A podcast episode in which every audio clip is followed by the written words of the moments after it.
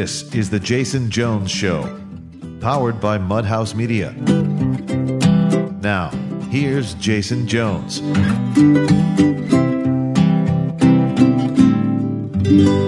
Aloha, everybody, and welcome to The Jason Jones Show.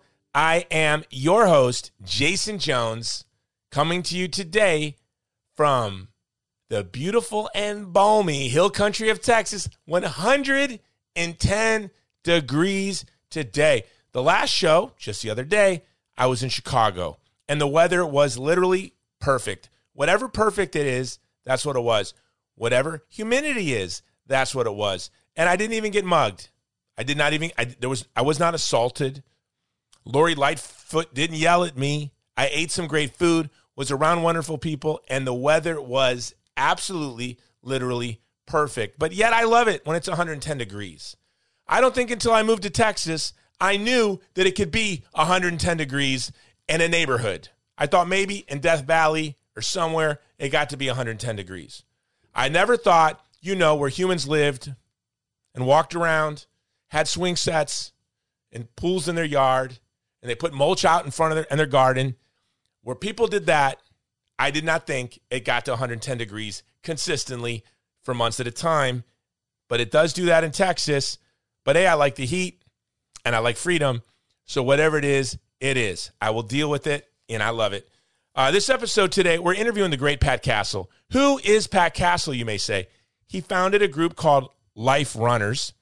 He is a former ethics professor at the Air Force Academy. He was an Air Force officer where he worked on defense and, and uh, defense against weapons of mass destruction and he founded an organization called Life Runners. This organization has thousands of members that have run thousands and thousands of races in over 40 countries. Very influential organization. And when I first met Pat and he told me all about it, I thought he was crazy. I said, Who wants to do that? Well, I don't like to jog. Jogging. I don't like to jog. But clearly, a lot of you like to run. And now they're in the midst of this great month long Uber Ultra Marathon where everyone's running around with these shirts on. I'm going to do that. He's sending me a shirt. I've committed to do 5K this week. I will do it and I will put it on social media. 5K sounds bad. It's not that bad. Anyone can do it. He said he doesn't care about your time. You can walk, you can low crawl, you can stroll. I'm going to try to run and I'm going to time myself and tell you what my time is. And I have to wait till the shirt gets in here, but he said he's going to FedEx it. So go to liferunners.com, or I'm sorry, liferunners.org, and you can sign up to to get your shirt and to become a part of the team of Life Runners. We're going to interview Pat Castle on running, the Air Force, strategic bombing, uh, his uh, run in with Padre Pio. True story. I should have said that in the front. His run in with Padre Pio. All right, this episode is being brought to you by Epoch Times, the best newspaper that ever was and probably ever will be. If you want to stay free, you have to stay formed. Get the real news that other media outlets don't report. What's happening in Taiwan? The CCP is running amok. We're on the verge of World War III. You didn't know that? You didn't? Read Epoch Times. All right? I read epoch.com. The code Jason Jones gets you a great discount. $1 for one month, okay? Go check it out. Also, mypillow.com. Mike Lindell, I bet he's a life runner. I bet you he's a life runner. And I bet after he runs, he puts his head on his, his pillow with his name on it and he sleeps really sound. You can sleep on the same pillow as Mike Lindell by going to mypillow.com using the code Jones. You're not going to share a pillow with Mike Lindell. It's not like you're going to be, you know, no, you, you're going to get your own pillow. But it's going to be the same pillow that Mike Lindell uses the great pro life hero who loves us, who supports us, who stands with us when the rest of these corporations throw eggs at us. Okay, go to mypillow.com, use the code Jones for your deep discounts. And as always, this episode is being brought to you by the Vulnerable People Project, standing in solidarity with the vulnerable. And as you know, this year, uh, most of our work has been in Afghanistan. Uh, this week, we're doing the ribbon cutting on our first medical center, and we're going to um, one of our wells is going to start running with water. We had to literally, uh, the well ran into a big problem, like a boulder, on one of the wells we were drilling this week. They had to get this boulder out of there, but they said by tomorrow the water is going to be flowing in a community that for generations has had to walk. Uh, women in the village have had to walk for miles in each direction. Uh, we're going to continue evacuating those who are vulnerable because they served alongside the U.S. Armed Forces, but we can only do it with your help. So go to thegreatcampaign.org and become a monthly donor and stand with us as we stand with the vulnerable. All right, on with my interview with uh, the great Pat Castle on the Jason Jones Show.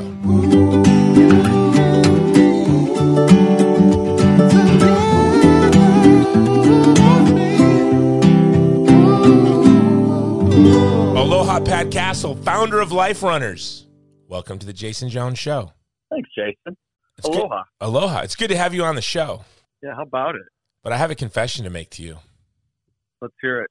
All right, when I first met you, do you remember when we first met? Oh, remind me. We've had a lot of uh, a lot of collisions, huddles. I believe it was in. St. Louis. I was speaking somewhere. I remember not. I think it was for the Oh, Diocese yeah. of St. Louis, in St. Louis. Yeah. Yeah. And I don't know if, if it was early on. I don't know if Life Runners had was just getting started or if it had been rolling for a while, but you were in your Life Runners jumpsuit and you were right? Yes, I was. You were in your Life Runners jumpsuit and you looked like, you know, a college track and field coach to me. Yeah. In my memory, you had a whistle around your neck and a clipboard, but you probably didn't. I just, I think I that was that. the persona. Yeah, I actually didn't, but I believe that that persona probably came. but in my memory, you did. okay. yeah, And you were telling me about Life Runners, and I thought, that is the worst idea I have ever heard. And I'm never going to see this guy again. That's what I thought. yeah, and I've, I've reflected, and not just you. There have been a lot of really big, successful things in the pro life movement. Like when David Daleiden called me when he was preparing to do his undercover videos documenting Uh. the selling of baby body parts. I I was I pulled over on the side of the highway in California, and I listened to this young man pitch his idea, and I thought it was over the top and impossible to succeed. And I and I thought to myself, this kid's going to waste a couple of years of his life and nothing's going to come of it. Now, I said to him, probably like I said to you, Ooh, go break a leg, guy. That sounds awesome. Good for you. but, yeah, you know, I, I think of life runners a lot because I didn't get it because the infantry in Pop Warner football and high school football and all of that added up to making me hate running, you know oh yeah. any more than Right. 40 It's yard. I like the 40 yard dash. Like that's great. I'm going to start that. The 40 yard dashers for life. Like it's yeah. Running is redemptive because it's hard. It's sacrificial. It's holy. well, but you know, but here's what like I my hobby is Muay Thai kickboxing, right? So Yeah, and, And you're supposed to run for that, but I'm not doing that. I'll just do more rounds on that bag or heavy or the mitts or I'll sprint or do fartleks or whatever, but I'm just not going to But people love to so what I don't get when I look at the tremendous success of life runners, which is tremendously successful. All over how many life runners are there? there's nineteen thousand oh my. hundred six hundred and eighty-seven life runners in three thousand three hundred and sixty-one cities spread across forty-one nations. That's unbelievably successful and influential. I mean, and how many, how many, how many miles? I mean, can you even begin to calculate how many races and how many miles? Right. How many people have looked Right. at these shirts? How many conversations have been started? Boom, You can't even begin to understand that. math. And what I don't get is like when you were telling me the idea, like I, I guess if I would have paused and thought for more than a second, but I was just living in my own head, going what I like and don't like. I would, if I would have thought about it for a second, thoughtfully, I would have thought, man, lots of people run, yogging. You know, it's called yogging. What movie is that from? I, I'm going yogging. It's a new thing called yogging. Do you remember that? It sounds good. It- I'm it- sure we could define No, that's from uh, Anchorman. It's Anchorman. Anchorman. Do you ever see the movie Anchorman? Uh, I know the concept. It's really Will- silly, Will- probably like a Will Ferrell or something. It is Will. Ferrell, yeah. It's not a Yeah. movie to movement movie I- at all. I don't endorse it. It I is saw- awesome. I saw Will Ferrell doing an interview in a cell at Alcatraz when I was visiting for the walk for the Walk for Life. One of the Wait, you saw him in years- person? Saw him in person, and I had my Remember the Unborn shirt on, and I just gave like a shout out, you know, because they were had the mic, and I just said, "Remember the Unborn." and so I always wondered. I don't know what show it was, but I always wondered if you could, you know, hear that someone randomly, "Remember the Unborn." In the middle of his interview. That is awesome. You know, me and you have something in common. Bold spirit. We have a lot in common, but you have a PhD in nanoanalytical chemistry from the University of Illinois. Really small stuff. And I have my associate's degree in nanoanalytical chemistry. Well, we can speak nano. I made nano, that up. nano. I made that up. I don't have an associate's degree in nanoanalytical chemistry. I don't think there's such a thing. What is nanoanalytical chemistry? So nanoanalytical chemistry is the study of really small stuff. So trying to see, you know, what affects, and not to get us off on a huge science talk, but of course, pro-life is pro-science. Uh, there's the elements behave differently at the nano level. Materials behave differently, and so we study these really small things to find for unique functionality. For example, my PhD, I designed a, a molecular nano level uh, sensor to be able to detect single molecules of chemical warfare agents. Why? Because if we could get a sooner sniff out in the field that there's something nasty coming our way, we can get our personal protective equipment on faster. So, you know, I, I built these little atomic scale junctions so I could chemisorb nasty, life threatening chemicals on there to give early warning uh, responses for the troops in the field. So that was my chem- what is chemi absorb? Chemisorb? What is that? Yeah, so just things that will these these chemicals that would absorb on a gold nano bridge. Basically, as it changed the resistance on the bridge, it allowed for you to sense them, detect them. And so, how did that get applied to the pro life movement? Well, my goodness. If you look at a single cell from the perspective of a nano analytical chemist, you look at the single cell and go, wow, there we are. I mean, there, there we are, that first cell, full human genome. I mean, the only thing difference between us uh, from the, when we were a zygote, our first cell, and now is time and food. We've been changing since the moment of conception, fertilization. We're changing right now. But when I look at that single cell, I can see just an explosion of infrastructure. Why? Because my PhD is a thousand times smaller than that single cell. So it's like looking at an I'm when I see a So the single-celled human being is actually quite Yeah. big. Right. I mean, it's it's not really tiny. Yeah. It's an IMAX of life. an IMAX of life. I mean, you were a bright guy. You taught ethics at the Air Force Academy, which is unbelievable. You taught the marathon team. You coached the marathon Yep. team. You're a guy that's always smiling. Like you look like you're always very happy. Are you one of those guys that's always really, really happy? Or are you like a kind of guy that um you've gone through profound moments of sadness and sorrow and so Uh, you appreciate Yeah. the happy times, you know, because you're a runner. And I like mixed Well- martial arts. And I know that in my community, which is like really strenuous, there are a lot of times people like I do, I'll be honest, like it's it's it's how I keep myself happy and how I distract myself from, you know, things that depression or sorrow. So yeah. I wonder. When I thought about that about you, I'm like, this Pat Castle always like you seem like the happiest guy. Like people always look at me. Jason Jones is always happy. And you're like, yeah, well, you know, good. I don't want to burden other people with what I'm going through. But are you just really a joyful guy, or is running is, is something running you do to keep yourself really? You know, you you always seem like the happiest guy in the room. Yeah, I don't. I guess I would say the the running, which you know, is hard in in itself, and when you make it hard, like run really far, like Jeff Grabowski and I cranked out 62.5 miles in two days for the Across America Relay, and it wasn't easy.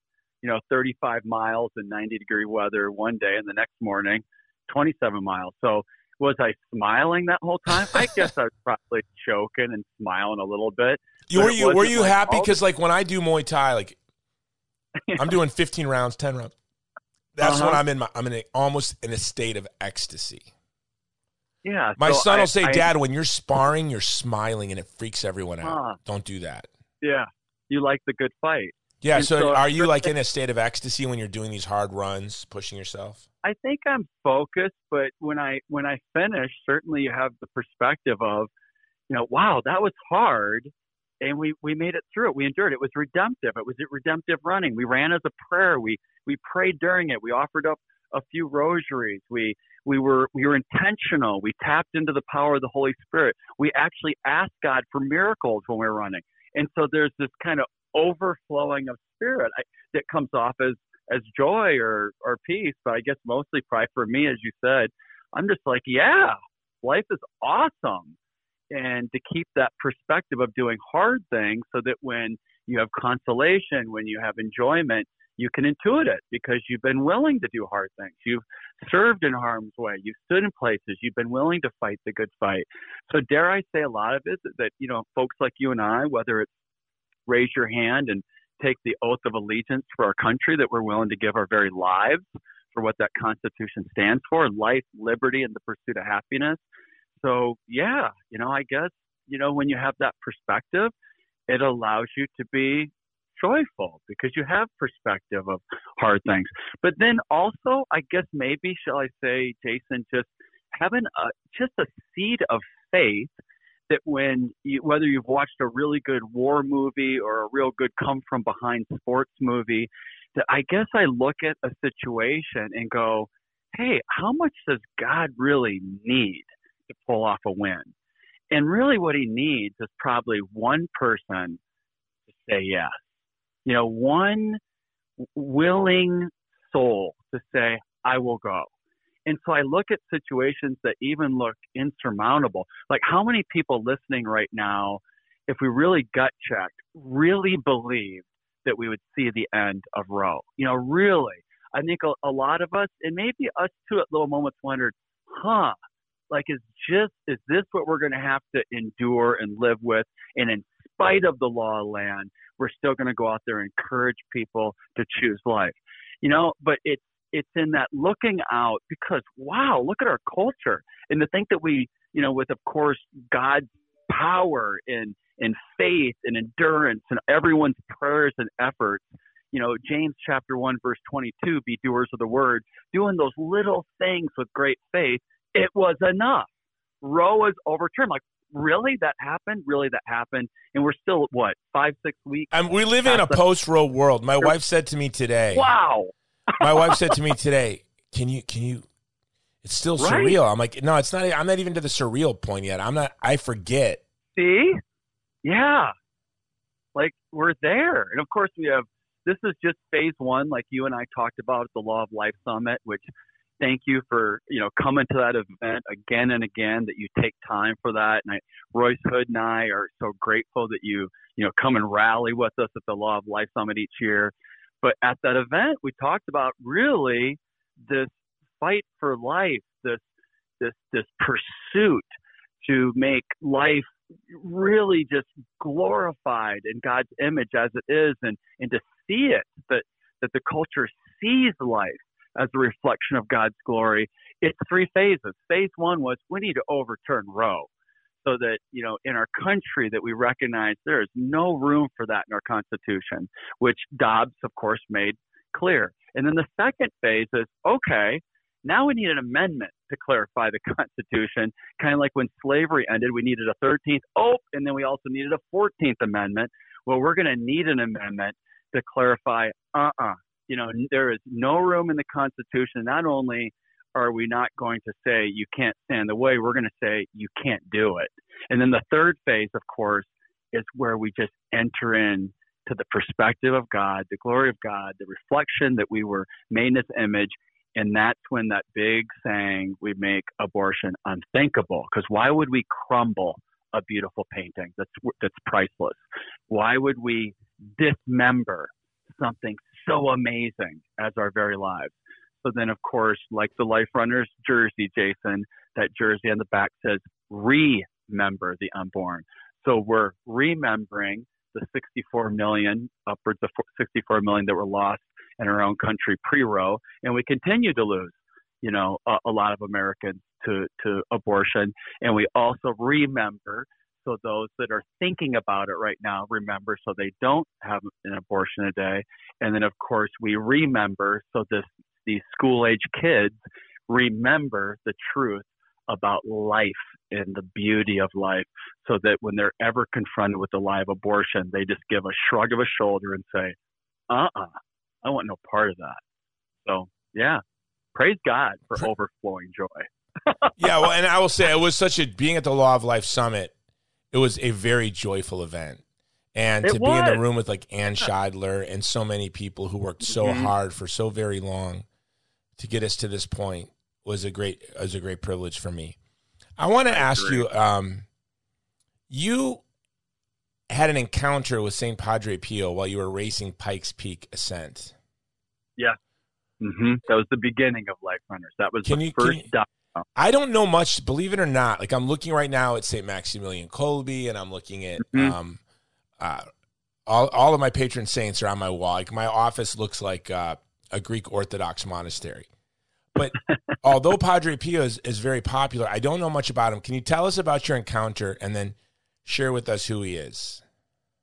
Sure. So Saint Padre Pio, the I'm only sorry, Padre priest, Pio. Sorry.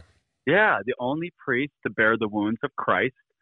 Uh, not just the five, the classic five wounds of Christ, but the sixth wound of Christ was also on his body, which was that wound across the shoulders, the, the, carrying of the cross. So, an amazing mystical Christian. I mean, an amazing mystical person and a Catholic priest, the only priest to have the stigmata. For listeners might be thinking, hey, how about St. Francis? Well, St. Francis was a deacon. He wasn't a priest. So there's a, maybe a dozen of really well documented people that have had the stigmata, but that's probably what he's most famous for. And then after that, and he had that the stigmata in his body for 50 years. After that would be probably his, his ability to bilocate. Lots of documentation. Remember, this is a modern saint. Saint Padre Pio died in 1968, 23 September 1968, and had over 100,000 people at his funeral. So he he really was the the Mother Teresa of his time, and and so the whole world knew about this mystical priest. So much so, Jason, that Bishop Karol Wojtyła, Polish Bishop Karol Wojtyła, also made a trip to see the mystical Padre Pio. And he went to the Sacrament of Reconciliation with him. And while he was sitting in the Sacrament Reconciliation, just visiting with Padre Pio, Bishop Karol Wojtyła, who of course is Pope John Paul II, Saint John Paul II, he, in visiting with him, learned about that sixth wound. So Padre Pio only there was only two people before he died that knew about the wound across his back. One was uh, St. John Paul II, the other was his caregiver who verified it. But why is that interesting? It's interesting because in that confessional, St. Pio also had an image, had, it, had this vision that Karol Wojtyła, Bishop Karol Wojtyła, was going to be the Pope and communicated that. So then imagine this this encounter in that sacrament reconciliation, it led to these realities. The reality that Karol Wojtyła indeed, indeed did become the Pope. The other reality is how cool is this? That Pope canonized St. Padre Pio. Oh, oh, oh. And one of the two required miracles for that canonization was a prayer request that St. John Paul II, then Bishop Karol Wojtyła, asked Padre Pio in the confessional. He said, I have a friend with cancer. You know, she's she's dying. And could you pray for her to be healed?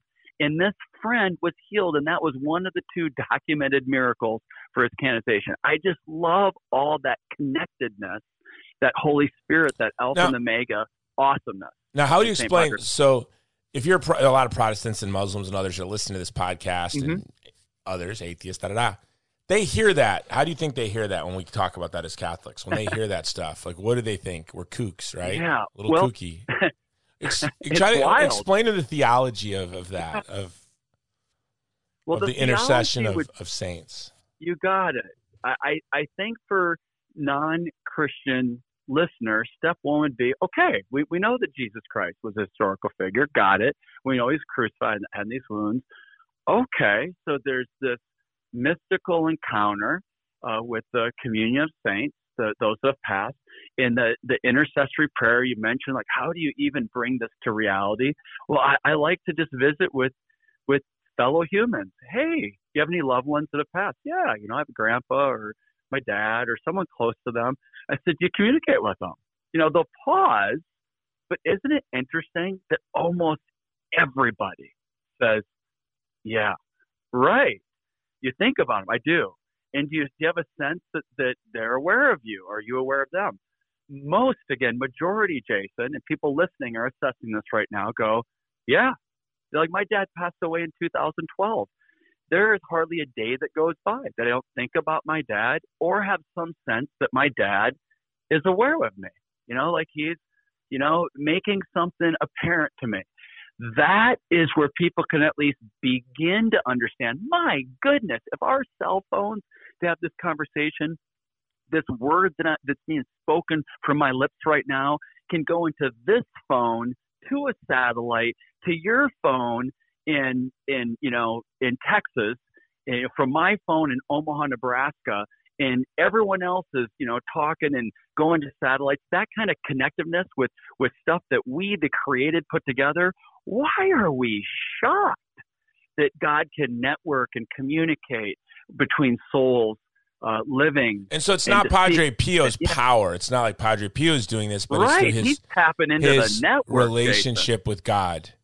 You got it. And God's network through the Holy Spirit. And and if we can think, like I said, practically with satellites that we bumped into space, come on, everybody listening, whether you're Or like if you're Christian or not. Protestant, right, and you you're really good friends with the music minister, and you Yeah. have you want to present on the Life Runners to your church, you go to your friend who's a music minister and you say, "Hey, can you? You're in Life Runners with me. Can you ask Pastor for me?"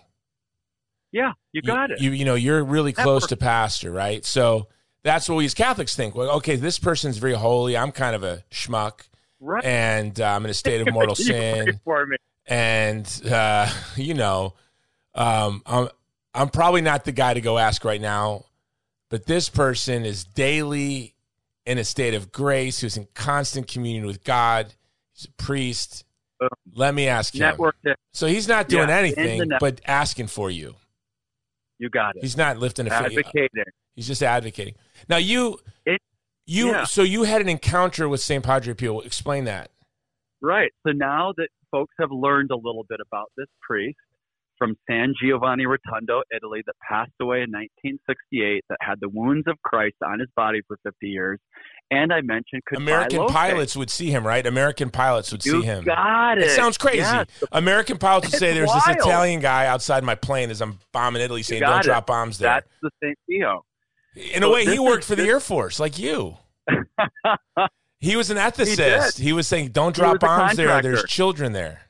He did. There's a church there. Bomb over here. And You got there it. were there were these there were these Saint pilots that Pio. testified to this. I've got a personal You Padre Pio story in, in a when I read about it. I want to share with you, but but before I get to that, I really want to hear about like this, because there's a lot of Catholics. Maybe that's half our audience, and so they they're like, you had an encounter with Padre Pio. Did that mean You you were like a you were at ten thousand feet above sea level and you didn't have a lot of oxygen? You didn't running ten miles, or or what I'll happened? back that up. Okay, I'll- Pat, Doctor there, but I'm gonna Castle, tell us, tell us what So happened. so so so backing that up at uh, thirteen thousand feet. So I'm making my way up Pike Peak in two thousand and six. So you so you were thinking along the same lines I was thinking. So Okay. keep that smile, Jason. I'm sorry. I'll give you can, you, can you hear I'll my smile through the- the radio or through the Uh-huh. microphone? Okay. yep, and you're going to hear the stats that kind of Okay. can can poo poo anyone that wants to say this was altitude sickness. So so first of all, yeah, racing up Pikes Peak, which they call America's ultimate challenge, It's a a half marathon, you know, 13.1 miles from the base of Pikes Peak to the top of it to 14,115 feet. And when I was 13,500 feet into it, a thick fog kicked in. And in that thick fog, a frustration kicked in. Why? Because all my landmarks from training on that mountain all summer were gone. And I had a goal. My goal was to break three hours running up that mountain. About 40 people out of the 2,000 do it. And, and it was frustrating. Like I could only see probably 10 feet in front of me. So I prayed. I was like, Lord, you know, I'm lost. I need your help. And we've got this goal. And I looked at my watch. My watch said two hours and 50 minutes into the race. Remember, the goal was three hours. And right on cue, after I looked at my watch, someone in a perfectly clear voice said, "We're three hours. We're, we're ten minutes from the top. We're going to break three hours." Just you know, and I remember thinking, Did it have an Italian wow. accent? no Italian accent. Okay. And I remember thinking, "Wow, this guy sounds great." Like I couldn't say howdy up there. I mean, I was focused that three feet in front of me. You know, my peripheral vision was was going in and out based on my exertion because of oxygen deprivation, and it was odd. Just it was an odd, like, wow, that someone sounded that good. And I thought, hey, they should just pass me. You know, why are they even hanging with me? And so then um, a little bit later, you know, I could hear people cheering. I'm like, wow, through the thick fog, we must be close. And again, frustrated. I'm like, oh man, if we miss this by 10 seconds, this is going to be so frustrating. So I prayed again, Lord, you know, uh, I, you know that if if this happens, if I break through hours, you know I'm going to glorify you. It's only through you that this is even possible. I'm going to give glory at the top of this mountain and shout your praises. But you know what? If it's not your will, I don't want it. This was my prayer. Then I don't want it. If you're just trying to, you don't want me to break three hours for whatever reason, I'm fine with it. So I call that my surrender prayer. I looked at my watch, 255 into the race. So I'm five minutes from three hours in that same clear voice right on cue when I finished that prayer. We're five minutes from the top. And you had no, you really couldn't see where the top was. Couldn't see. I could see 10 feet in front of me, but I could hear people. It was frustrating. And so now the, the next thing is I could see the top through this, the, what they call the 16 golden stairs, a big boulder field at the top of the mountain. And I could see, you know, kind of up and I could make out the finish line. And I remember thinking, oh man, I looked at my watch. My watch said 259. So I had one minute to go, and I had trained at the top of the mountain. And my thought was, oh, there's no way I can get there in a minute. Oh, but I know how I could. And I prayed, come Holy Spirit, carry me forth. I have no memory of going up that boulder field. I finished in 259.51. A journalist, I came to the, yeah, I finished. I collapsed at the finish line. A journalist ran down and said, oh my goodness, that was the most exciting finish of the day. You were the last guy to break three hours. Do you have a statement? And I said, Yeah, with a minute to go. I prayed, Come, Holy Spirit, carry me forth. And I have no memory of going over that boulder field. And she said, Yeah, you're the only one that we saw run over the boulder field. No one else has run over those boulders today. And so then I, I, I went and sat down on a rock. I borrowed a guy's phone, called my mom to tell her I was okay, because that's just what you do. You know, a good son, when a mom says, Hey, let me know you're okay at the top of this race, called her and she said, Patrick, before you tell me anything, she said, Did anything unusual happen at two hours and 50 minutes into the race? That's Just like awesome. By the way, I I I love that you're calling your Yeah. mom. This is unbelievable. my mom. She asked me to. I did it. And, and how pro life is that? And so I The said, Yes, mom, there was. Why? She says, Okay. I sensed that you were in trouble at 250, and I asked St. Padre Pio to intercede and encourage you to the finish line. And I, I mean, I could have just dropped the phone, Jason. Granted, I was at 14,000 and recovering, but she goes, So something happened. I said, Yeah, something happened. And I said, Let me tell you about it later. I didn't even want to talk about it. It was so weird. So the next morning, I opened the newspaper. Why? I wanted to see who was behind me. Because my thought, Jason, is that maybe St. Padre Pio inspired someone behind me, or there was say, something mystical. yeah, exactly. You got it. And, you know, just had some mystical thing. Like I just couldn't get my hands around that Saint Padre Pio, known for this, by the way, like you said, diverted World War II aircraft, um, has been bilocating since even his passing in 1968. People have encounters with him, but I couldn't get my hand around it. It was too holy weird for me. So I looked in the newspaper, and there was nobody behind me for a minute and 47 seconds. So I walked out my front door and I simply walked, didn't run, walked a minute and 47 seconds, looked back at my front door that was two and a half blocks behind me and thought, there's no way. That guy was right on my shoulder. There's no way. There was no one behind me. Oh, there sure was someone behind me. And I just had to, in confidence, confide with faith, have confidence that St. Padre Pio, through the intercession of my mother, hit that first domino that's now Life Runners. How, what does that have to do with Life Runners?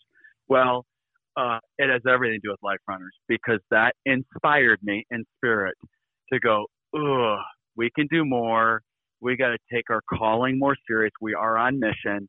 I called together a group of men for a men's Bible study, studied the book Unbound by Neal Lozano, which is uh, how evil works in the modern world. After six months of studying that, this group of men said, Well, let's get to work. What's the greatest evil? We all agreed that the crown jewel of Satan is abortion. So once a month in 2007, we began standing in front of the Planned Parenthood in Colorado Springs, and once a month we started going to nursing. Now, what were, were you? You were still active? Were you active duty at this time? active duty. I was a, a chemistry professor at the Air Force Academy at the time, and this was the remnant that began. So that that group of men, we started writing pro-life reflections on the daily mass readings. This group of men, and then we started sharing them with people. Just adding friends and family to the CC box. We exceeded the Hotmail CC box of 300. So someone suggested we start a blog through Blogger. So in 2008, 2009, we started a blogger account, started sending out these devotions, pro life devotions daily. And then in 2008, 12 of us out of the over 300 people agreed to go run the Chicago Marathon. 12 October 2008 was the the birth of Life Runners, the apostolate. By the way, that's isn't that the anniversary of Well- Lepanto? Isn't it? awesome. Isn't it? Am I wrong? I don't know. Maybe. Let me Google that. By the way, well, Yeah. you I don't know if you guys listen. I do this because I'm a bibliomaniac. It's an obsession. People mention books, I buy them. Yeah. I just got the Audible book as you were talking. Okay, October uh, Neal Lozano. battle. Yep, I just I just got it. It's free. It's free by the way on So Amazon good. right now, but not the Audible. But I had a credit. Okay, Battle Yeah, of so Lepanto. um, that's unbelievable. So let me let me tell you. Um, There you go. no, I'm sure that was October seventh. So, um, here's my my. I have a friend. I was at a Hollywood party. This was a weird party. I've had a weird life, you know. So I'm at this Hollywood party. I'm not kidding you. It's a bunch of Disney kids, like Yeah. big celebrities, Disney kids. I'm at. I don't, want to get. Into, I'm always afraid that like actors will get in trouble for being my friend. But this is a Hollywood guy, actor, Disney guy, and think of all the famous Disney people they were there, and he invited me to come to the party, and I had all these interns from China with me. So I bring these interns from China that are interning for Movie to Movement. I bring them with me to this Hollywood guy's home, and you know a lot of A list celebrities there, and it's a presidential debate. It's like 2016, yeah, 2016 primary debate. It was a primary debate, and uh, he asked me to come and be like the political commentator for the debate to answer all their questions. So all these young actors, like 20 to 30 years old. There's this older guy, you know, maybe uh, 10 years older than me. And, uh, but we were old dudes there, right? It was Eduardo Verastegui was there with me, the star of Bella, you know, and then this guy, we were the old dudes, and the rest of them are like these Disney kids. And, but this one guy from Italy, he looked really holy. You ever look at someone and go, there's something unique about them? And I just walked over and said, What is it about you, brother? You just look like a holy guy. Like I just see God all over you, grace radiating off of you. And he was an animator in the entertainment industry. He, and he said, I don't know. I said, Come on, you know. And he goes, I know. I know mm-hmm. what it is. I go, Okay, what is it? And he says, Well, my uncle, my great uncle or grandpa, I forget, was Padre Pio's altar server and best friend. since their whole life together. Yeah. And no, and it was his godfather. That's right. It was his godfather and maybe an uncle. Yep. And he would always have Padre Pio pray for me every day. Well, one day, Padre Pio, um, with the stigmata, scabs would fall off his hands.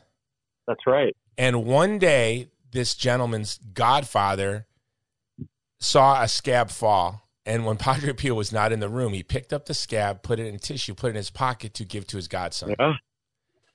Then- Relic.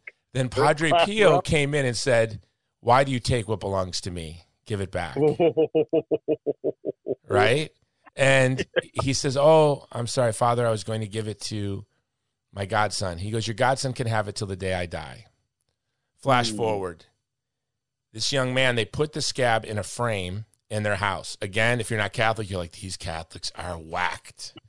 These Catholics Holy are weird, in Jason. really weird. We're, we are weird. I get it. So, but think of this as like you're peeking in on a strange cult. This is what we do. So, they have this oh. scab in a frame on the wall, and th- this guy on this day from school, he brought his friends that wanted to see the scab, and they went in, and the scab was gone.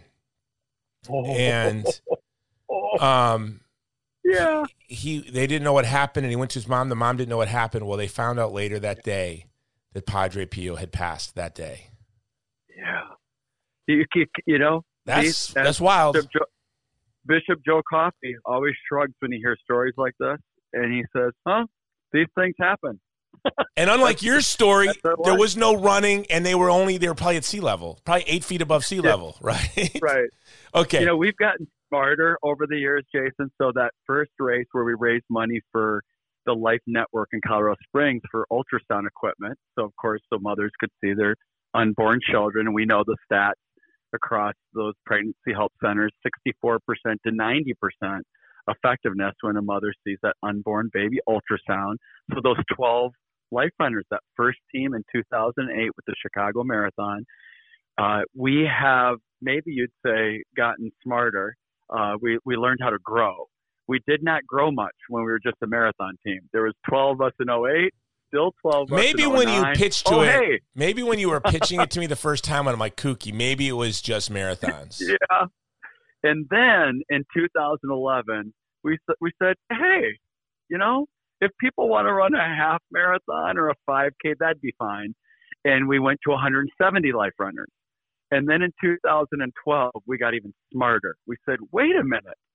If anybody's willing to walk out their front door with a Life Runner shirt, Life Runner's jersey, because we're a team, that says "Remember the Unborn" on the back, with a big cross on the front, and the Holy Spirit dove, and Jeremiah 1:5 reference. If anybody is willing to do that, that's a marathon for life. That's redemptive. Why? Because just walking into our culture, it's hard, it's sacrificial, it's holy. Because we do it for another, we do it for God. Why do we? How can I say we do it for God? Because we know Matthew 25:40, what we do for the least of our brothers and sisters we do for Christ. So we're doing it for God, we're in that message, and we're also doing it for the least of our brothers and sisters. So it's sacrificial, it's holy, it's us living out our identity in Christ as we represent Christ as Christians, represent Him as priest, prophet, and king. So we got smarter, Jason, or the Holy Spirit just inspired us with that big W wisdom. It's not that you got smarter. W You did the classic strategy, which is you got the true believers as your first adapters. Ooh, No, you did it. You like did it right. It's like tech companies do, right? They go to these conferences, they get the tech geeks in, and then once you get the tech geeks to buy in Ah. and love it, then everyone else follows. I, I said I don't it. run. I often run. I'm going to be honest. I do run. I run to Taco Bell often after midnight for burritos. so I run to the border.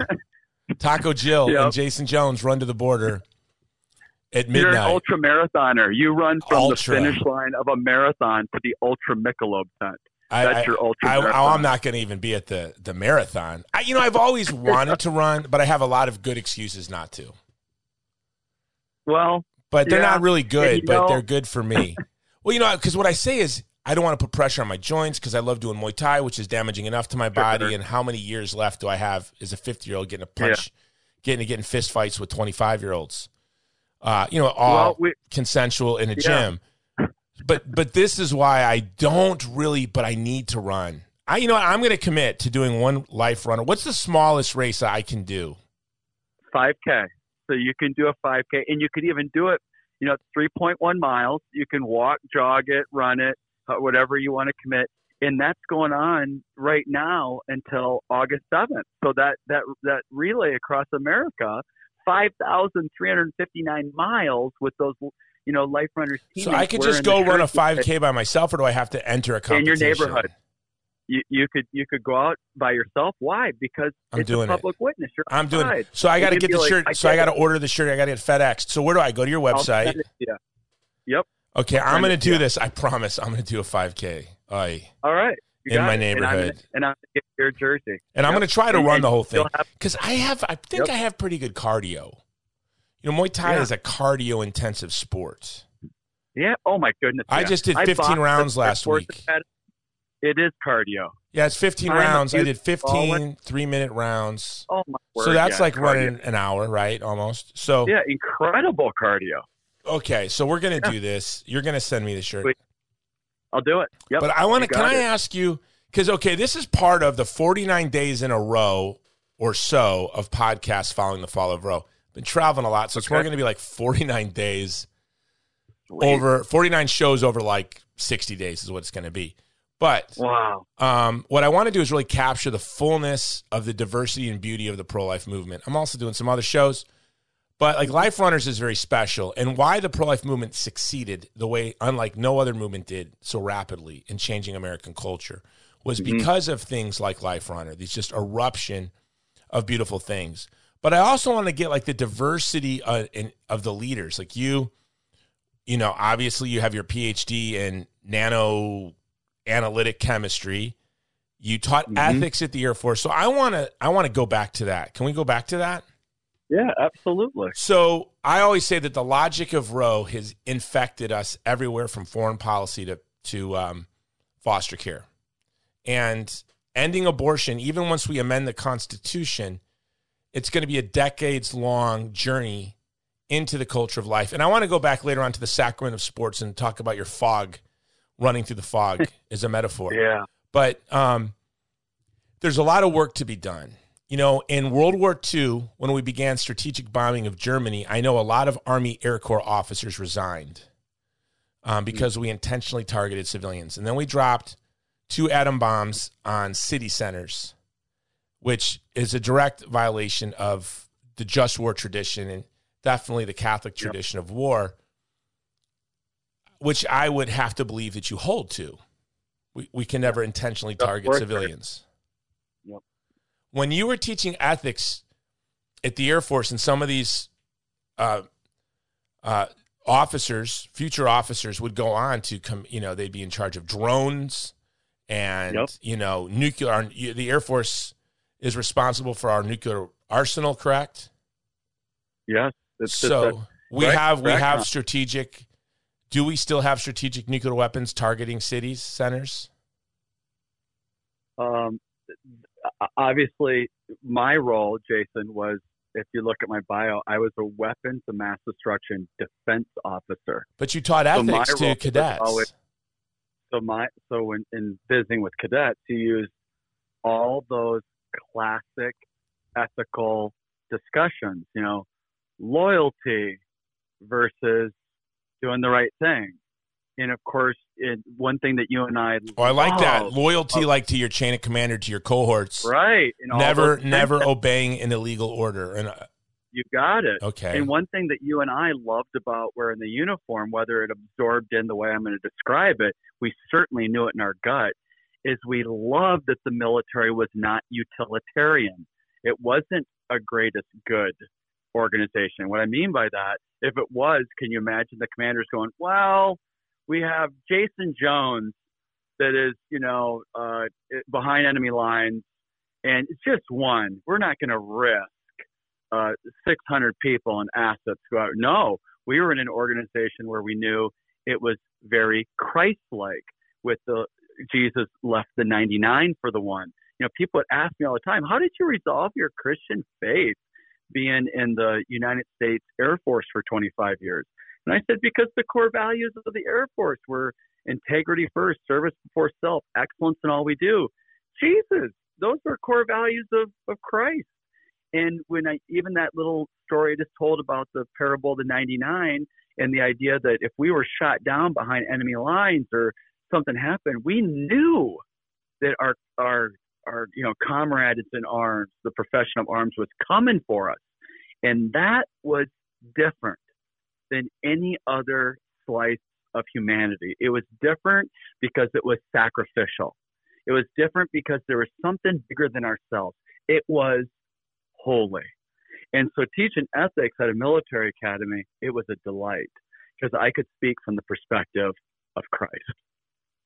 Okay, you blocked and bridged there a little bit, sir. I, I, I, liked your answer, obviously, but um, did you address like strategic bombing, the ethics of strategic bombing, or h- how to use drones? You know, I know under the Obama administration, yeah. over 500 children yep. were killed by U.S. drone strikes.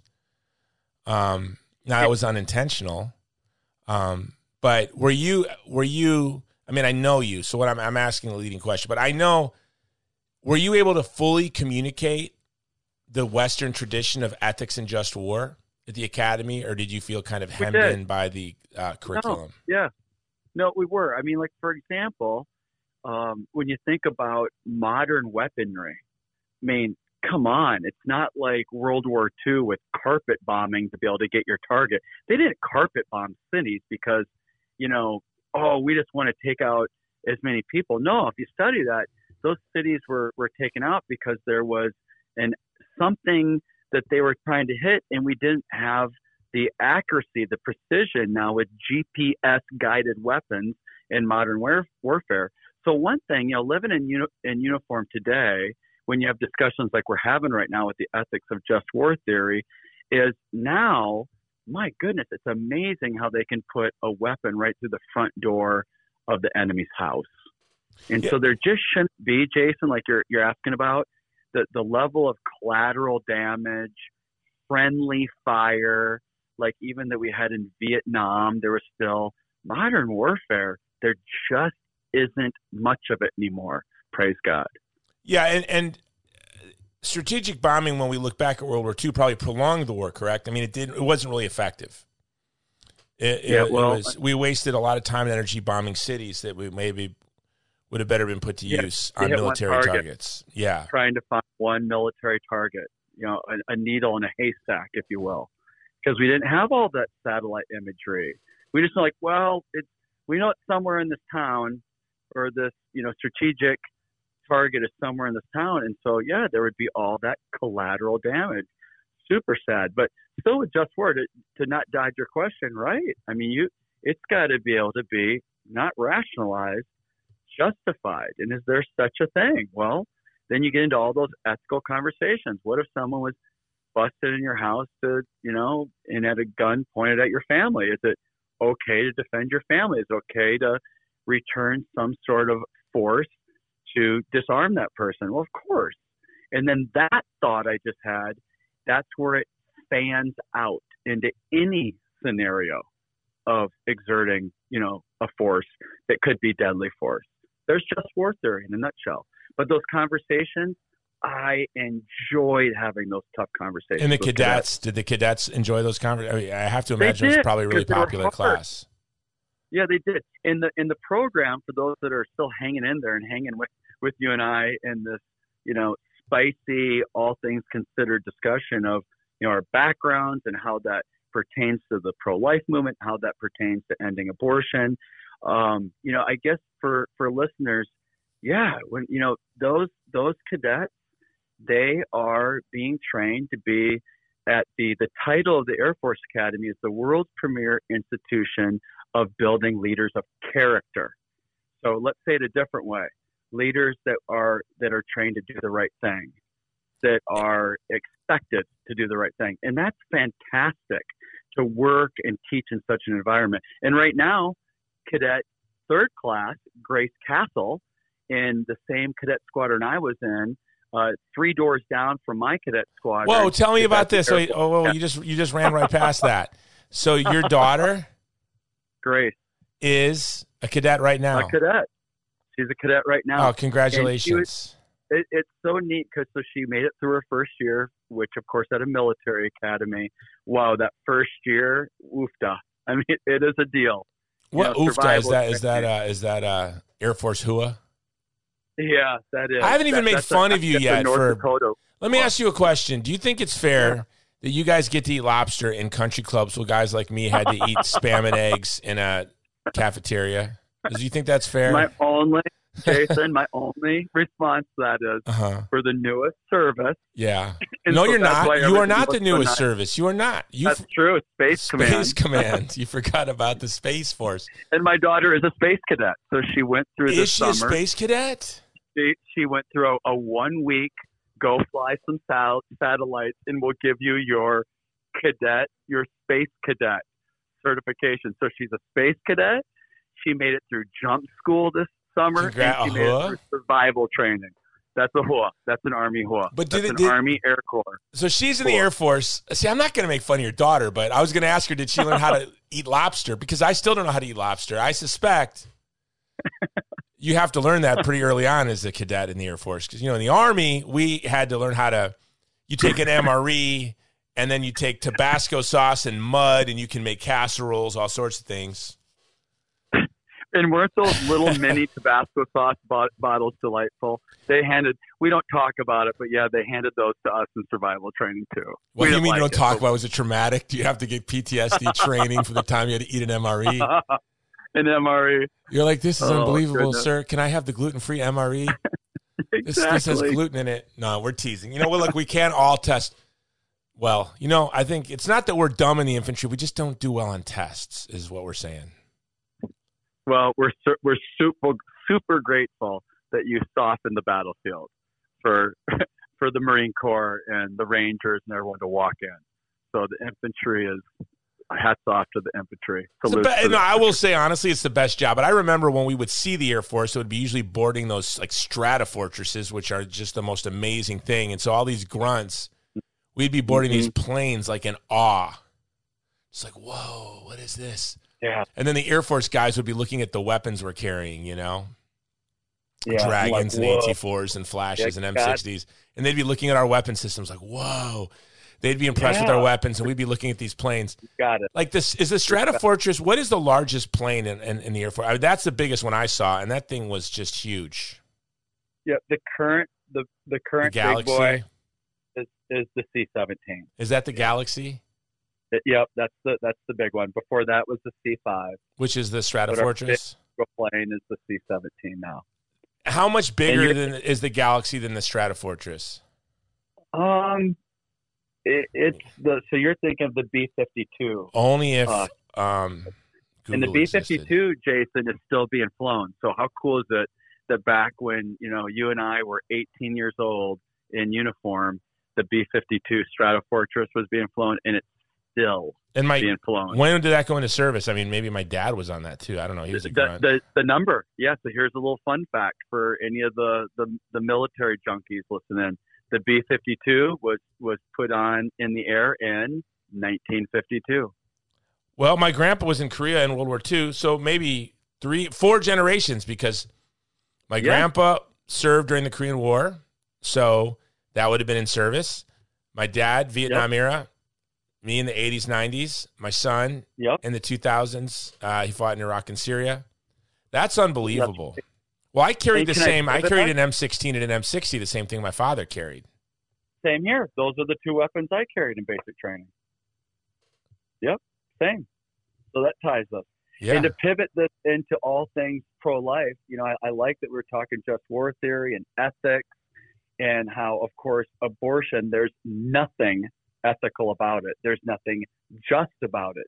There's been more loss of life on average, one average year of abortion in America, which averages out over a million Americans dying per year on average since Roe v. Wade. Praise God, it's now post Roe than all combat casualties in the history of our country, and that number is 650,000. So 650,000 direct combat casualties, and to think that abortion has claimed more lives per year than all combat casualties in the history of our country. You want to talk about what's the greatest weapon of mass destruction ever to enter the, the humanity? It's abortion by the numbers. And how cool is it that, you know, my duty title, Weapons of Mass Destruction Defense Officer, that, you know, I've been able to use that perspective, that strategic perspective that we used with WMD and point it right at abortion because it is a WMD by the numbers. And then more kind of, you know, jumping us back into all things pro life. How about our teammates, our past, you know, past in review salute teammate Nellie Gray? She was a World War II veteran. She was an Army Air Corps member to tie you I didn't know that. Army Air Corps. You know, and I mean, here's what. cool? Let me tell you a secret, Pat. I didn't tell you this, Yeah. but you know what inspired me to do this 49 days in a row of row? I Mm-hmm. am the. I think you would agree with this. Maybe you feel the same way. I feel like I'm the Forrest Gump of the pro life movement. I like the analogy. I've a been around all these heroes. Like Nellie Gray, the founder of the March for Life, was my friend. Yep. And I That's right. adored her, and she tolerated Thanks. me. but She was tough, wasn't she? she was tough. I'd always say, Nellie, you need to have more Yeah. celebrities. I'm not going to have a celebrity come here and then two years later they're no longer pro life and they embarrass us. I'm not. Oh, I'm done with that. She was so tough. But um, I did not know that. So the reason I'm doing this 49 days in a row or so of episodes on Roe v. Wade is not for people listening today. I'm glad they're listening. I hope they go to mypillow.com, use the code Jones, and get those Giza Dream sheets. But it's Mm-hmm. really for people 100 years from now. And I don't think the code Jones is working if this is 100 years from now. Uh, but you can try it. Hope it is. That would be great for my great great great grandchildren.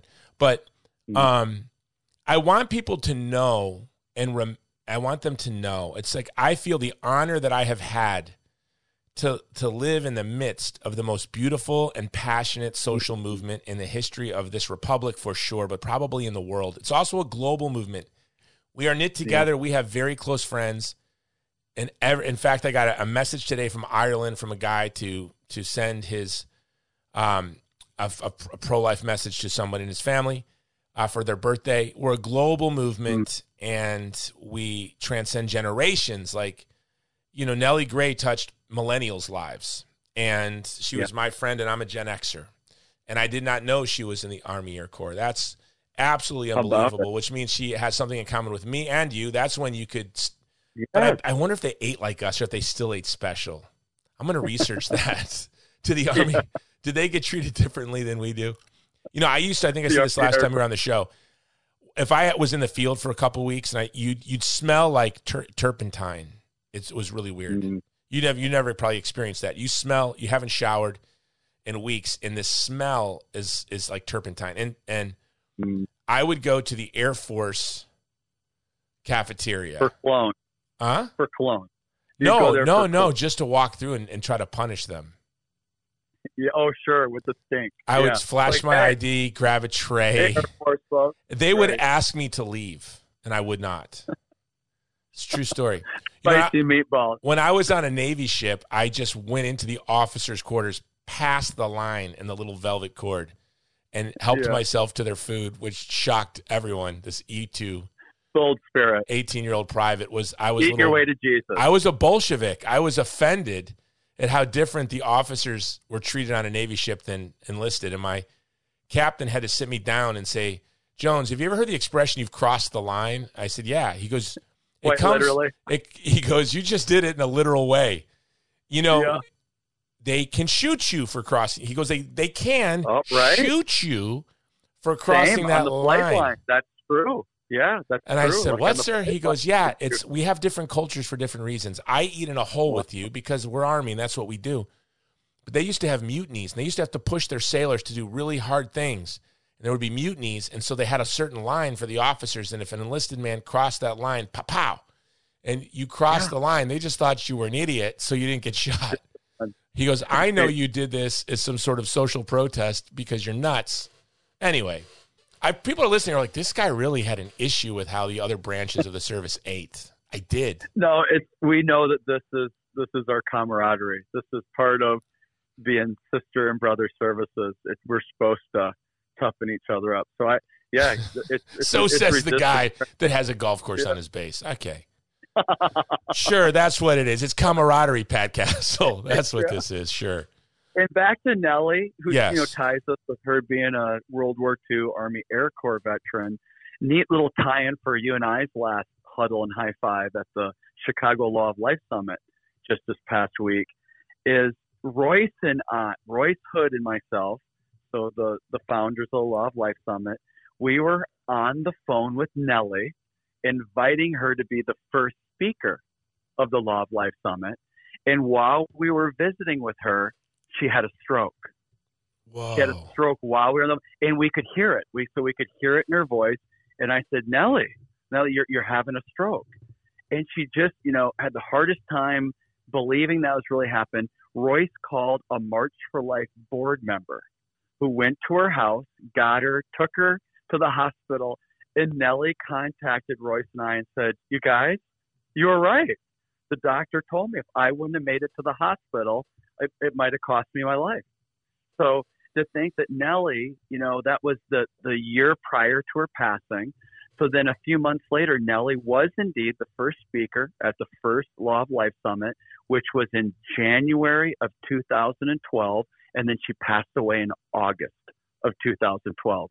So there's, you talked about just the, all the history of the pro life movement, how it brings us all together.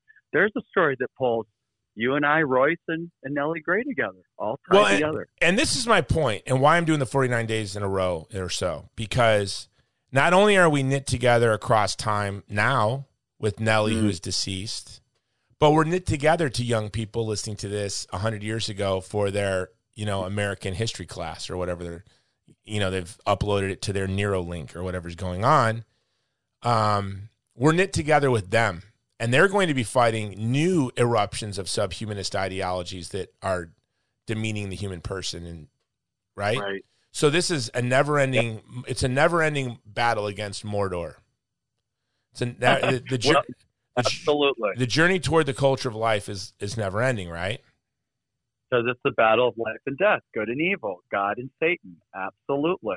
so so we're we're knit together with them as well tell now i want to i want to wrap this up with and i want everyone listening whether you like to run or not um to really participate with life runners now how does this work we can just grab a Yeah. you know we we we go to the website we order a shirt how does this work Yeah. So, the, so the mission of Life Runners, we are a messaging ministry.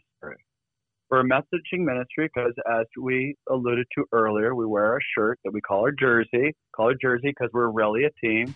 We've got a cheer. Maybe we could finish with the cheer today, Jason. We got a i'll do it okay let me Uh, pull it up the chair hold on keep going. Yeah. We, we, we go to a big national marathon each year. And to remind listeners, marathons now have half marathons, 10Ks, 5Ks, and even one mile fun runs. So there's something for everybody of all ages at these national marathons. This year, we're in at the St. Jude Marathon on December 2nd in Memphis, Tennessee. Next year, we're in the Black Hills of South Dakota at the Crazy Horse Marathon in October of next year. So once a year we go, and we're the largest team to show up at these events. And so we've got super fast people like Alan Webb, the American record holder in the mile. What that, you know, show up him and his wife, who's he's on our team wife- you, know what i want him to do if he's listening yeah, I got. I, I, I, there's something I want him to. If, you know what I would do if I were him? yeah. What? I would come from behind every race, so everyone had to see my jersey. You got it. I would be Yeah. the come from behind, behind king. I'd say, okay, I'm gonna. Everyone gets to see it. Three forty six point nine That is is mile time. American record. and he now does distance. He now runs, you know, half and full marathons, as does his wife. His wife has the world record, the Guinness Book of World Record, for fastest half marathon pushing a baby stroller. One of their kids, Gabby, she pushed as a baby in the Life Runners event in 2019 in Tulsa, Oklahoma. And how cool is this? 123 and some change is the Guinness Book of World Record. And she had to remember the unborn jersey. That story was the front page online Fox News on Thanksgiving 2019. Julia Webb pushing a stroller with a Remember the Unborn jersey on for the world record. This is our team. And then, of course, you got on the other side You've got 101 year old uh, life runners in nursing homes and wheelchairs. You've got babies in onesies that say, remember the unborn, their teammates. So we like to say our teammates are ages 0.1 to 101. And don't get mad at me, Jason, but I say some of the best news for the end here. All right. For those that have been. Why would I be mad? Why would I be mad? You might be. Uh oh. Running is optional. Why would I be mad? So- I love it. You might be thinking you're holding out on me, but ru- No, I'm gonna yeah, run. running- I'm run. I'm doing it. I'm doing. I'm doing 5K. I will do Great it. job. good, and you know I'm going to have your jersey to you in time for you to do it before that. I'm gonna August do it. 7th. I'm gonna. I'm gonna put it on social media. I'm gonna have my Love it. headphones in, listening to Unbound it. while I am running, and then you guys can do it while you're listening to the Jason Jones show. And You um, it. you know, I get a lot of people message me. Some of these shows with you know. Um, Patrick Novecosky, if you know Patrick Novecosky, Oh, former yeah. editor of Legatus magazine, great guy. Yes. he listens to the show. He never misses an episode, and he he tells me that he uh, I go along with him for his runs, and he runs marathons and things. So I wonder how many people are listening to this that I offended when I told them that Life Runners was a bad idea. They're like, well, then I, No. I I would probably lose ten percent of my audience if I if it were not for runners. I like it because it shows that it's hard. You know, it's hard, and who's going to do that? And we know that, as we talked about earlier, when something is difficult, when it's sacrificial, it it's typically holy. I mean, if you're willing to do something uncomfortable for a greater cause, you're probably walking in the realm of, of holiness. And so these jerseys with "Remember the Unborn" on the back, the cross on the front, you know, why do that? You know, so I said a messaging ministry, but does it matter? A lot of people are like, well, does it matter? You know, putting on a shirt and going to the grocery store, going for a walk, let alone running a race. You know, people can wear them anytime they want out in public because people are reading your your what you're wearing, especially when it's on your back. They can and you're from their tribe. I've always said we're en- we've en- you know the pro life movement has had success once we became Mhm. tribal. When we were Here, here. three monolithic organizations representing three major worldviews or strategies or Mm-hmm. tactics, that left a lot of people out. Even a lot of people who agreed were like, I don't feel a real affinity. But, But when you have that there's a place for it. tribal identity, that tribal affinity, um, it becomes um, very intimate. So if I'm a pro life guy, we, we, we'll just imagine 55% of the people running are pro life. And then of those 55%, 30% are probably really pro life in any race. Mm. And they see you and they feel emboldened, encouraged. They might want to Yeah. join. Then you have people that are in the middle and they see someone from their tribe and who looks normal, who's not like the caricature of the type of person they hate. And Mm-hmm. um, it, it brings down the walls of prejudice so they can be open to hearing the truth um, That's right. about the dignity of the child in the womb. So I think it's great. Yeah. So encourage them. It encourages people that are pro life. It also challenges people with such a compassionate. What does the word compassionate mean? It means to suffer with. So people that don't have our views, they look at Remember the Unborn, and it's not like that's poking a finger in their eye. It's not profane. It's not mean. It's not judgmental. It just says, Remember the Unborn. Just, you know, remember the unborn when you're making your decisions, when you're thinking about what you're going to do. Think of the other. And so it is, it's not like we get a lot of blowback from the other side because it's compassionate. It's really quite gentle to, to the reality in response to abortion, which makes it more receptive. You know, I've had people that are pro choice, let's call it what it is. I mean, pro choice, one of the choices abortion. So if you're pro choice, you know, it, it, you got to swallow this, you're pro abortion. So for pro abortion people, I've had them say, hey, you know, I, I'm not for your cause. It's like weird. You're not for life. But yeah, I'm not for your cause, but I respect the way you're doing it because it's it's gentle, it's respectful, it's yeah. And so the, you're wearing this message, so it's encouraging, as you said, our little tribe, people to go, wow, you know, I believe that, and and I could do that. So it's encouraging, and it also is challenging in a good, respectful, gentle way, compassionate way to the other side. But here comes the right down the middle. The stat that motivates me to you got to wear something. Why not wear your witness? And why not wear a witness that is life saving? And the stat that backs up that statement that's life saving is that Students for Life study that said that 78% of post abortion mothers reported that if just one person had encouraged them or footnote had seen one encouraging sign. Well, guess what? A life runner is an encouraging person with an encouraging sign. So you want to talk about encouragement and to think that that's all it would take in a grocery store line, walking around the block, that someone in an unexpected pregnancy, some influencer that has that influence with someone they love, that sees a shirt that says "Remember the Unborn" and does exactly that. Huh? You know what? We're not going to abort this. And how much? I'm not. Can you share with us a Yeah. beautiful story? Do you have any? Give us one story, Oh, one life runner story.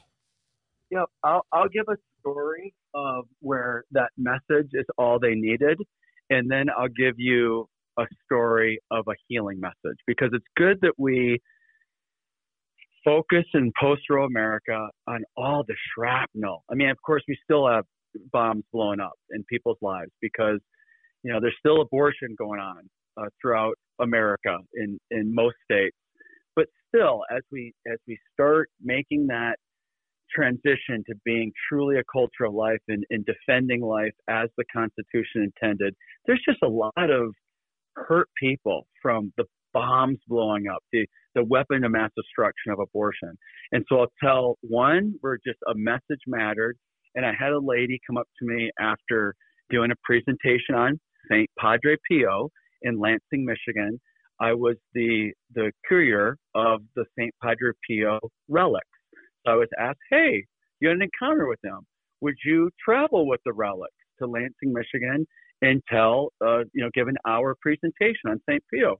Gladly, I'd love to share about the mystical priest. So during that presentation, I also shared, like we're doing today, well, what's Life Runners? You know, why is Life Runners involved with St. Padre Pio?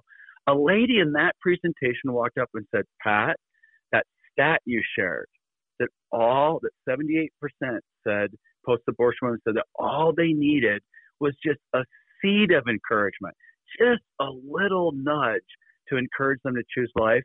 That's true. And I get, I have lots of stories like this, but this is what I'm going to tell.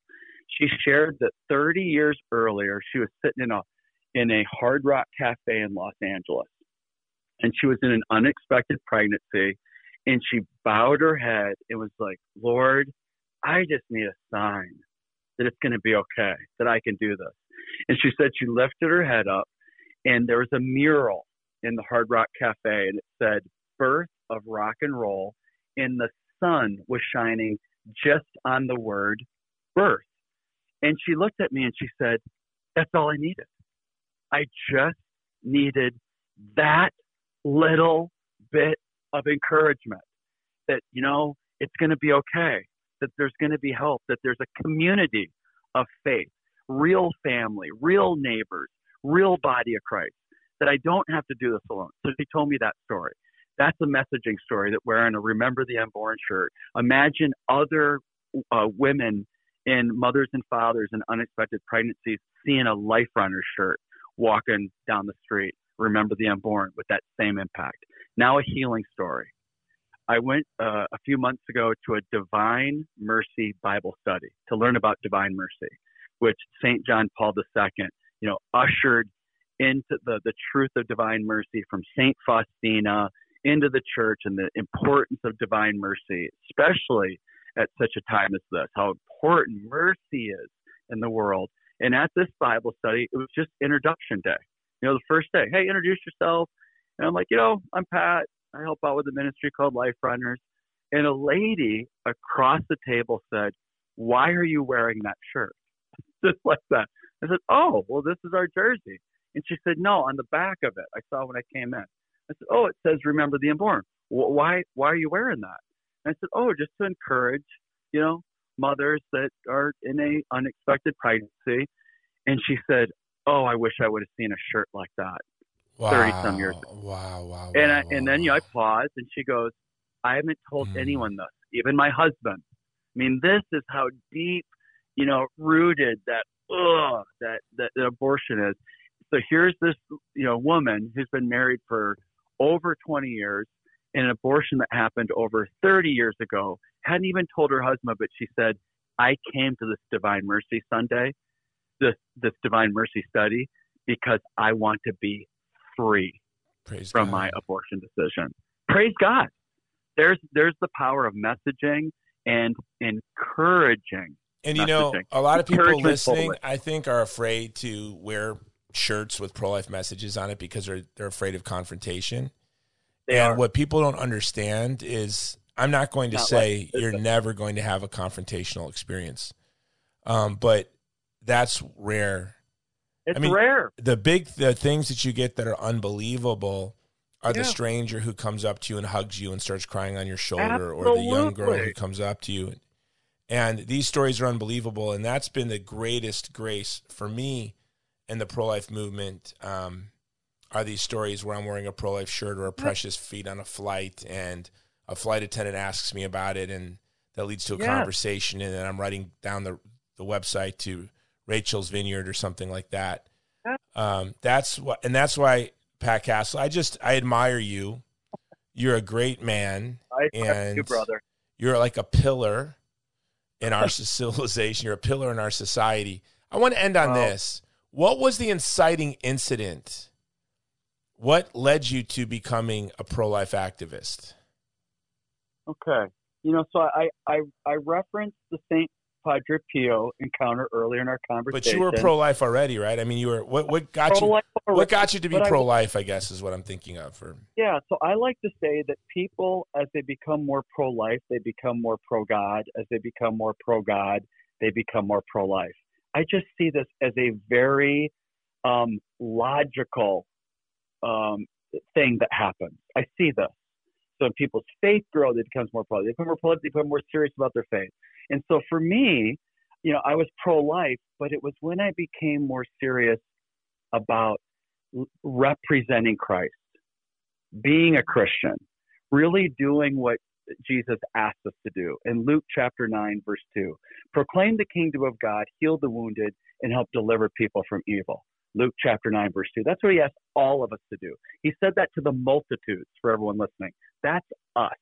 We have a priestly, prophetic um, identity priest, prophet, and king. And in that kingly identity, we have the authority vested in us from the king. We have the power of the Holy Spirit. So when I got more serious about my faith, and when that collided with the reality that the crown jewel of Satan is abortion, and with that military approach, with that weapons of mass destruction defense pers- person in me that just wanted to protect people, you know, save people, you know, be heroic, be heroically pro life. Those things came together, which activated me, Jason, into saying, okay, let's go defend the least of our brothers and sisters. Who's with me? And I'm kind of used to putting on a uniform so I know who's with me. Hey, how does this shirt work for you that says remember the unborn? So we know who our friends are when we're out there and so people can join us and know who to talk to. So there's kind of a nucleating story. And I want to, if I may, Jason, as we're winding up, I want to. I, I never heard the word nucleating in the army. Never. No one once ever used that in a sentence. Is that a common word you guys I- use in sentences in the Air Force? science. Was that on the ASVAB? Was that one of the questions I got wrong on the ASVAB? Oh man, I'm smiling so big. So Jason, I want to affirm you with a with a Jason Jones story. Uh oh. So my Jason Jones story, as we I saved mine for the end. You told your Pat Castle stories at the front. So my Jason Jones story is uh, my wife and I went to see the movie Bella, and um, as we were leaving the theater after the seeing the movie Bella, I, I there was a a teenage girl in front of me that turned the corner as we came down the steps out of the theater. And I looked over and saw her profile. And she was, you know, 8 months pregnant. And I reached just impulse, the Holy Spirit impulse. Granted, I was inspired by the movie that you produced, and I just reached over the railing and put my hand on her shoulder, and she turned, and I looked at her and I said, "Thank you, thank you for choosing life." And then I walked around that railing, and she looked at me, and she said, "I needed that." And oh, she praise God. leaned into me, like did the lean in and did the lean in hug, like just that fully surrender hug. I, you know, give this hug. I turn and here is her um, dad standing there. And I said, thanks for being a real dad. You know, I, I have no idea what their story is, but I can see this teenage girl, eight months pregnant, at the movie Bella. Oh, she was father- at she was at Bella. She was in At the movie. Oh, pray God, that is These awesome. are people, we're all, Well, you know, Zipper Zeppa and. Debbie Saprizi, some of the people listen to this podcast, Yeah. uh, they bought out those theaters in St. Louis. We had like, did you get the tickets for free or did you buy your tickets? Um, I went to the I went to the movie. I, I paid for the tickets. I was in Belleville, Illinois, Okay, when I went to the movie. all right, Yep. that is awesome. I went to the movie in Belleville, Illinois. But my goodness, what a moment! And then Jason, just to tie us, I love when we tie each other together as purple suitors. You know, Army, Air Force, whatever, wherever tribe you're in, but we're all hooked up together with a common mission. When I turned away, when my wife and I turned away, and after greeting them and saying God bless you and encouraged them, and walked away, I remember thinking, "Wow, they're seeing the back of our jacket." Oh, that is awesome. and it just ties us that it matters. does. All these And that Bella came out the year that you found a Life Runner, so that jacket had the new jacket smell still. You, you got it. You got it. So there's my Jason Jones Bella story. Well, Pat Um, Castle, I am now a Life Runner. You can add me to the I list. I the only thing I would run for is the child in the womb. I promise you that. So I'm going to wait for my jacket. I'm going to send you my address. And I've got a spot. I I don't want you to go yet. You're giving me something. I'm going to give you something. What's your, you know, when you run, you get tired. You just need a good night's sleep, right? Yeah. Yeah. Do you, do you like your pillows? Do you have good pillows? Oh yeah, the My Pillow guy. Do you I- have I- my pillow pillows, or what? Or you just have like made in. China Uh, pillows? if you want, if you want a little a little high five for for Mike, uh, Cadet Grace Castle is has a My Pillow in her cadet dorm room. Boom. Whoa, whoa, whoa, whoa, whoa, whoa, whoa. Did you give her Whoa, that, or does right? the Air Force issue that? No, she swapped that thing out. She's like, "Hey, I need a better pillow." so we sent her one. We sent her a My Pillow. Uh, all right. I hope you use the code Jones. See, that's the key. It's a magic code, and you put it in the box, and then you get profound discounts. Yeah. I bet you didn't use that code. Did you use a code, or did you get it at like the home store in your neighborhood? Um, ordered it. Ordered online. Wow. I, I, I hope sister you will used the code. The codes are amazing. Well, first of all, My Pillow is the sponsor of the show, and I'm really grateful. And Mike Lindell was in the movie Unplanned. You were a part of the movie Unplanned, and to know that there is a product, a company in America that is fully part of our tribe. This guy funded Unplanned to a part, and Mike Lindell did, and he is the guy that tears down Planned Parenthood sign in the movie. Did you know that? Yeah, I, I knew that. Did you know that I was the evangelical pastor in the movie? Oh, that's right. You were the event. You're an actor too. The key word, Jason, is was. So Abby Johnson Ooh. called me, Hey, Pat, what are you doing tomorrow? Why? Would you come down to Oklahoma City?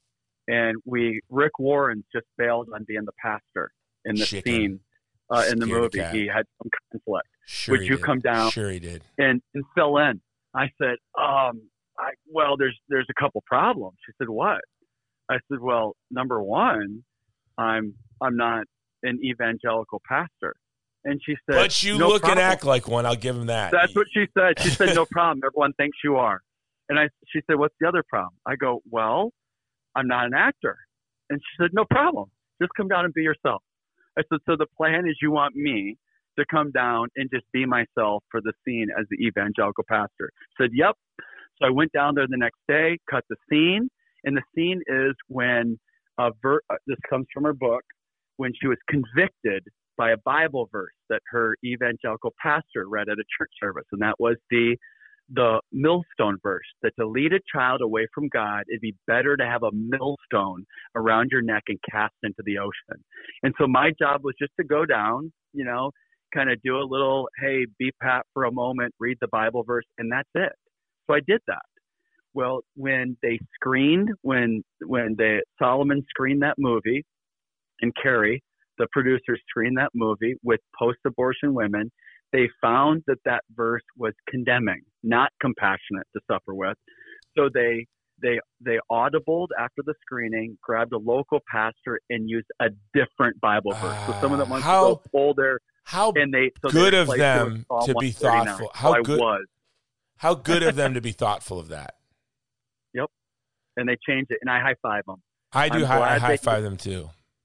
They used Psalm 139 that God knit us together in our mother's wombs, and that was a more compassionate, loving, gentle message for those that were wounded by abortion. I think that's beautiful, and I think that was very good of them. Me and I did not know that they had focus group tested their film to see the impact on post abortive women. Yep. And High um, five. And I, I do high five them for that, and that is beautiful.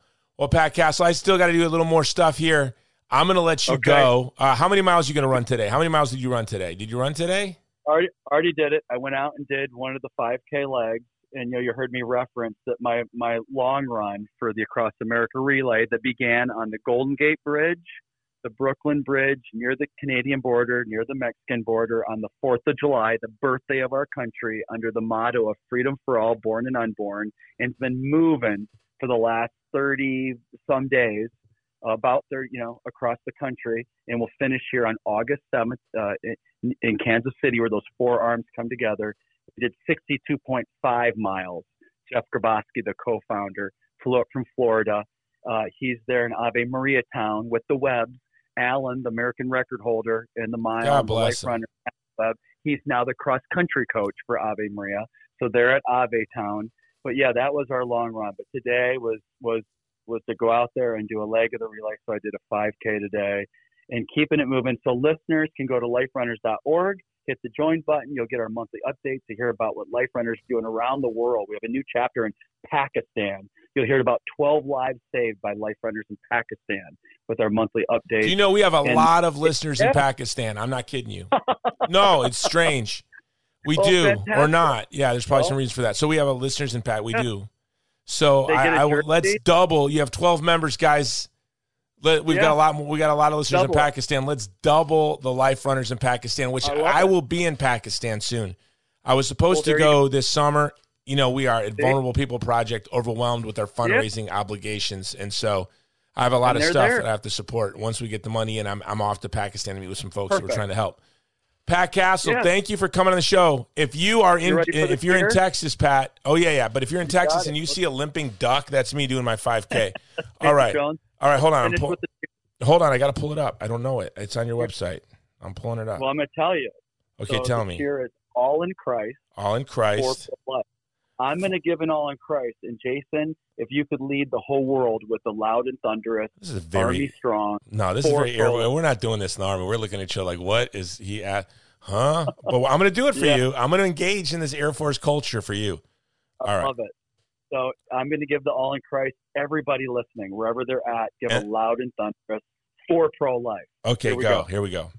All in Christ. For pro life. All in Christ. For pro life. All in Christ. For pro life. Awesome. Huh? Cool. You got to put a who in there. All right, Pat put a who in Castle. God bless you, God sir. bless Keep it up. Talk to you soon. Bye bye. What a great guy. I, I guys, I promise you, I do not like running. No, I don't. I do not. I do not like running distance. I don't think I ever did. You know, I was in cross country one year. In eighth grade, I couldn't play football. For, they didn't. They didn't have a Pop Warner team that year where I was living, so I had to. Even though I'd been playing Pop Warner, was about to play football next year. I had to find a sport in my in my junior high. I did cross country. I did not like it. I wrestled too. I did not like it. I I don't I think I wrestled. I don't know why. I didn't I don't know why I did join cross country and I don't know why I ever wrestled. Those were two sports that I did not find enjoyable.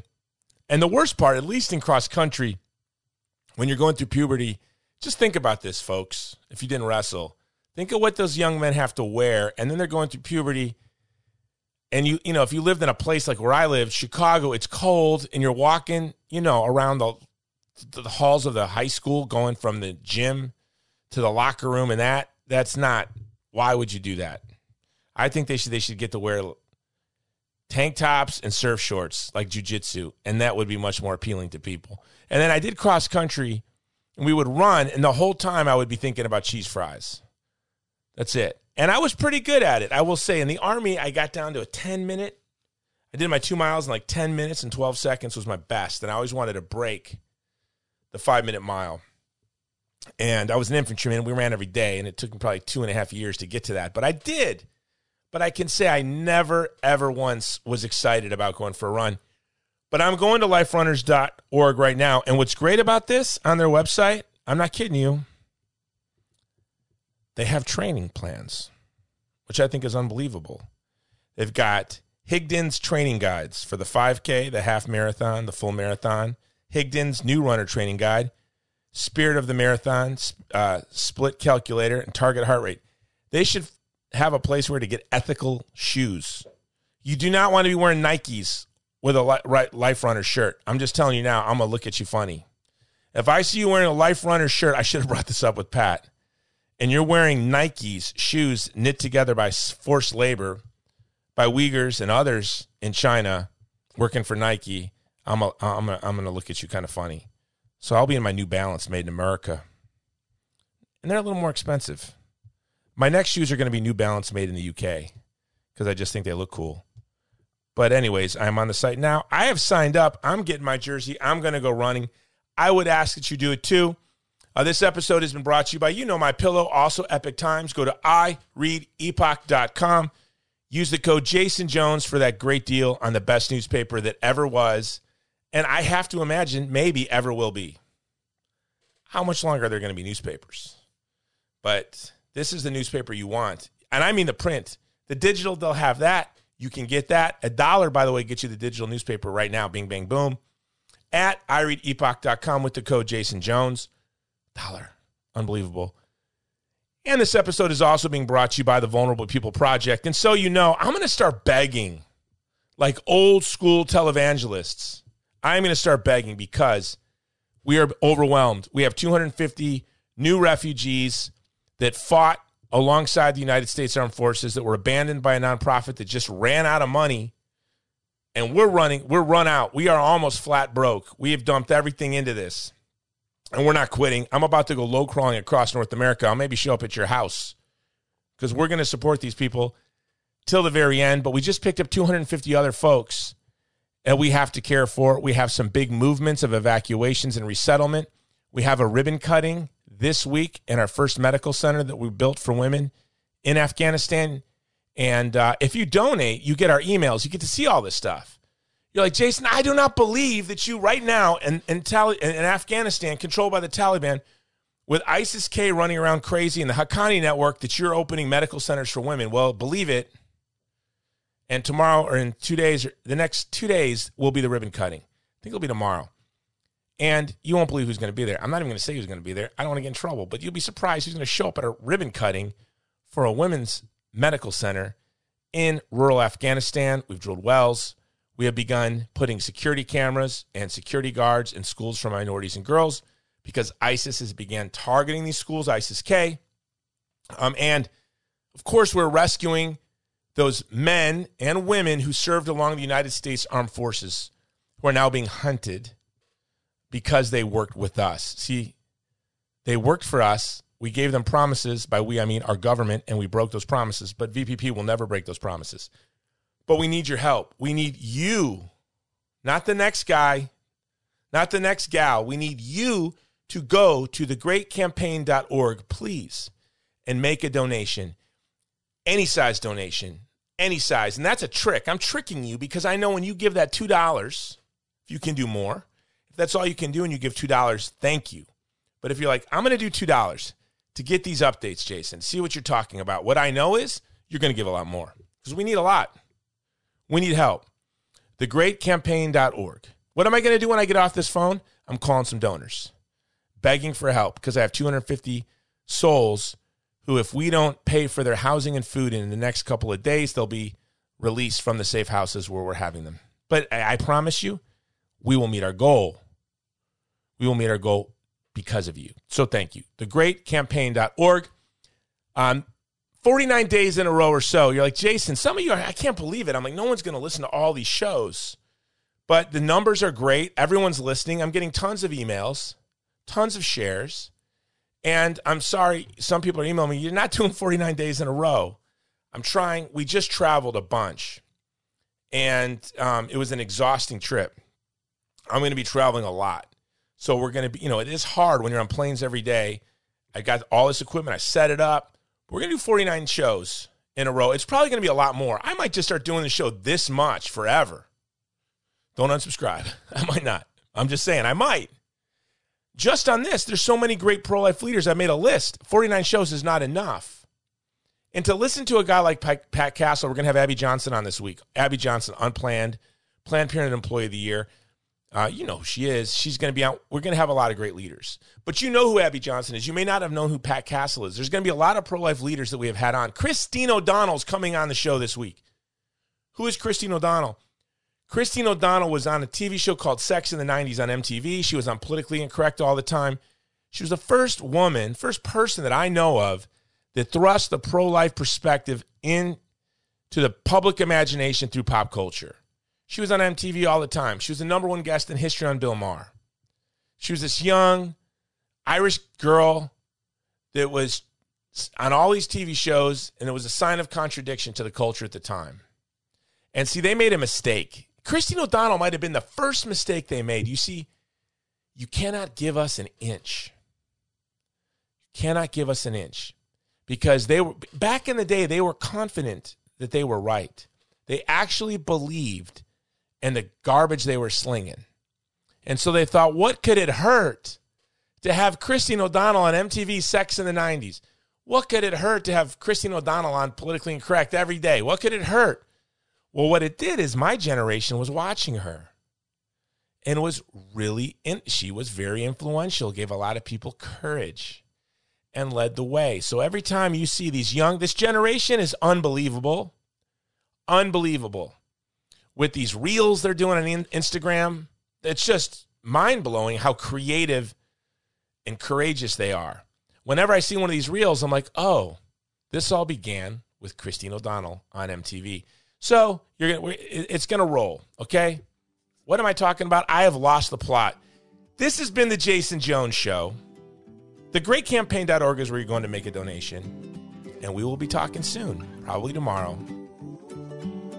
Pat Castle was our guest today on The Jason Jones Show. This has been The Jason Jones Show, powered by Mudhouse Media.